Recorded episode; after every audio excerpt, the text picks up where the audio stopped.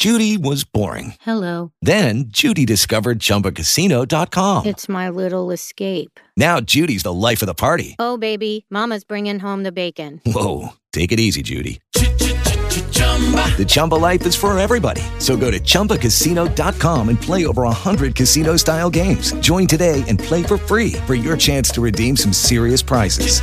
chumba ChumbaCasino.com. No purchase necessary. Void where prohibited by law. 18 plus terms and conditions apply. See website for details. Lucky Land Casino asking people what's the weirdest place you've gotten lucky? Lucky? In line at the deli, I guess? Aha, in my dentist's office. More than once, actually. Do I have to say? Yes, you do. In the car before my kids' PTA meeting. Really? Yes. Excuse me, what's the weirdest place you've gotten lucky? I never win and tell. Well, there you have it. You can get lucky anywhere playing at LuckyLandSlots.com. Play for free right now. Are you feeling lucky? No purchase necessary. Void where prohibited by law. 18 plus. Terms and conditions apply. See website for details. Discussão que está permeando todas as duas últimas semanas. Por quê? Vamos tentar entender como é a resposta imunológica de alguém que toma uma vacina. Isso antes de vacina de Covid.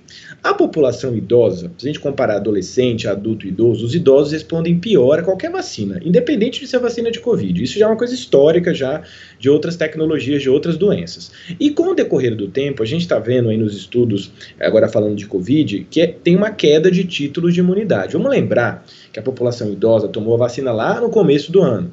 Então, além desse, desse, desse cenário imunológico, existe o cenário de vida real, os estudos que estão acontecendo em Israel, nos Estados Unidos, mostrando um aumento da taxa de hospitalização agora, de novo, na população idosa. Então, dentro desse contexto que a gente tem uma escassez de doses, tem que vacinar pelo menos duas doses todo mundo, para apenas esse grupo de pessoas idosas com a imunidade baixa, baixa está sendo conjecturado a realização de terceira dose. E também é importante, Barão e Carlos, a gente falar que é para quase todas as tecnologias de vacina. Não é só, às vezes a pessoa lê um estudo lá, porque tal vacina A, B, C, ela, ela é pior com relação à proteção. Então, provavelmente, a gente vai fazer terceira dose para todo mundo que tomou qualquer tecnologia de vacina, mas inicialmente para pessoas que têm um déficit de imunidade, população idosa. E claramente é momento mais, é o grupo mais especificamente que iria se beneficiar nesse momento dessa terceira dose.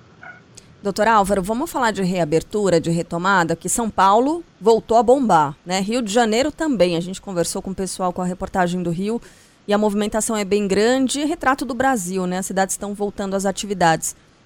Como reabrir? E os eventos, né? Como lidar com esses eventos em locais fechados, por exemplo? Olha, Carla, essa também é uma dúvida muito frequente das pessoas com relação à abertura dentro de um cenário melhor da pandemia no Brasil. A gente tem melhores indicadores com relação ao número de casos, número de óbitos, internações. Claro que não é o que a gente gostaria ainda, mas tudo tem melhorando, com exceção lá do Rio de Janeiro, onde está tendo essa questão da variante Delta. Então, nesse momento ainda de incerteza, tem que ser uma abertura bastante responsável, fazer evento teste, a isso do ponto de vista mais estrutural. Agora, você, do ponto de vista individual, quando for para esses locais, por exemplo, você está uma situação hipotética, você vai para um local onde tem muitas pessoas evita lugar fechado, vai para lugar, fica próximo de, da de janela, lugar ventilado, continuar utilizando máscara. Eu acho que o, o prejuízo que a gente tem de utilizar máscara é praticamente mínimo no dia a dia, né? Então, pensando no variante Delta, que é mais transmissível, ainda é importante utilizar máscara e do ponto de vista estrutural, de montar esse planejamento dos eventos, tem que fazer evento teste, tem que, de repente, olhar essa questão de colocar nesses eventos pessoas com duas doses de vacina, né? Tudo isso tem que ser avaliado para ser uma abertura responsável. Claro, se a gente tiver aí nas próximas semanas, aqui em São Paulo, um aumento de casos por causa de variante Delta, um cenário que piora novamente, a gente vai ter que olhar para trás e dar alguns passos, como a gente fez anteriormente, no sentido de não flexibilizar tão rapidamente. Mas não dá para ser feito algo de uma maneira não planejada e com o mesmo contingente de pessoas que a gente tinha antes da pandemia e também em lugares fechados. Isso é, é determinante nesse processo de abertura de grandes eventos. Doutor Álvaro, a gente está vendo algumas situações se repetindo, né? Normalmente primeiro na Europa, depois aqui nos Estados Unidos e aí é, na América do Sul, na América Latina, enfim, no Brasil é, em especial. Aqui nos Estados Unidos, a variante Delta é uma realidade, né? principalmente naquelas pessoas que não se vacinaram, que estão tendo complicações. Mais de 99% das mortes hoje, justamente desse público que não tomou a, vacina, que se recusou a se vacinar, porque vacina tem abundantemente, é, tem abundância por aqui. É, essa variante Delta deve causar essa mesma preocupação é, no Brasil, ou são cenários completamente diferentes, sei lá, é, por um motivo ou por outro? Barão, isso é um aspecto que a gente tem que olhar com bastante cuidado. Realmente, a variante Delta, para quem tomou uma dose só, aí tem essa questão de ter uma proteção parcial, poder ter doença, poder até ter forma grave por causa de um escape imunológico dessa variante com relação às vacinas, só vai gerar essa conclusão novamente de orientar as pessoas aqui no Brasil a tomarem a segunda dose da vacina. Então a gente tem que ter essa preocupação com relação a monitorizar o que está acontecendo nas próximas semanas em algumas capitais, especialmente aqui em São Paulo, Belo Horizonte, grandes cidades, com relação à circulação, se aumentou a taxa de internação, se aumentou a quantidade de idosos internados, todos esses marcadores a gente tem é, que olhar todas atentamente aqui no nosso país, apesar de a gente ter uma fragilidade, a gente tem um grande problema aqui no Brasil, Barão, que a gente não sabe muito bem, tem dado de pessoas, pessoas que foram internadas agora, de olhar lá na notificação, não tem quantas doses tomou de vacina, se tomou uma dose, tomou duas doses, então a gente carece desse dado para tomar medidas no sentido de prevenção, mas realmente a preocupação existe, é, o, a, aquele cenário da Europa, dos Estados Unidos, a gente viu acontecer na primeira onda, na segunda onda, antes daqui da gente, então o que está acontecendo outros países do mundo pode ter um reflexo no Brasil nas próximas semanas, então vai ter que ver isso com muito cuidado e a máscara é sabendo que ela é mais transmissível, nunca foi tão importante utilizar máscara como agora esse momento da pandemia aqui no nosso país.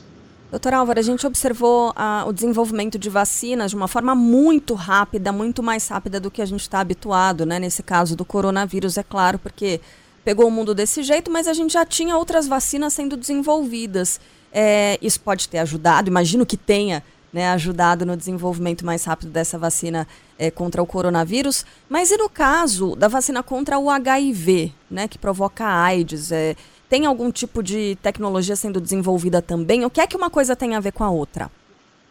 Olha, Carla, é, pouca gente sabe, mas quando a gente teve lá é, no ano passado aquela busca por uma vacina, muitos dos pesquisadores que estavam dentro de uma rede de, de buscar uma vacina para o HIV, eles foram polarizados para estudar a vacina de Covid. Então, o HIV deu a sua contribuição no sentido de pavimentar a busca por uma vacina contra a Covid. Agora, são vírus completamente diferentes, né? São duas pandemias, a gente fala tanto de pandemia da Covid, mas HIV é uma pandemia global com 38 milhões de pessoas infectadas por HIV no mundo, é um grande desafio. A gente não tem essa vacina ainda para o HIV, só que com boas perspectivas. Né? A vacinologia, a gente descobriu novas tecnologias de vacina nos últimos dois anos, vacina de RNA mensageiro, que é a vacina da Pfizer. Então a gente pode aproveitar esse grande momento de vacinas para buscar uma vacina contra o HIV. Está numa fase 3 agora de dois estudos de vacina para HIV, que passaram por uma fase 1, fase 2 em primatas, mostrando uma proteção, uma eficácia de 70% em primatas. Então caminha para uma fase 2, é, onde teve resposta imunológica, agora uma fase 3. Esse estudo está acontecendo em vários países. O Brasil faz parte de um desses centros desse estudo de vacina para HIV. Vamos torcer para que a gente tenha sucesso aí nesse, nessa fase 3, porque seria muito, muito é, é, importante na, no controle da infecção para HIV, além de todas as medidas de prevenção, tem uma vacina que a gente possa administrar. Mas tem enormes desafios, né, de fazer vacina de várias doses, implementar isso em locais onde se concentra a epidemia de HIV, principalmente na África subsaariana. Então, assim, os desafios só começam e vão continuar se a gente tiver uma vacina para ter uma expansão global dessa vacina contra o HIV.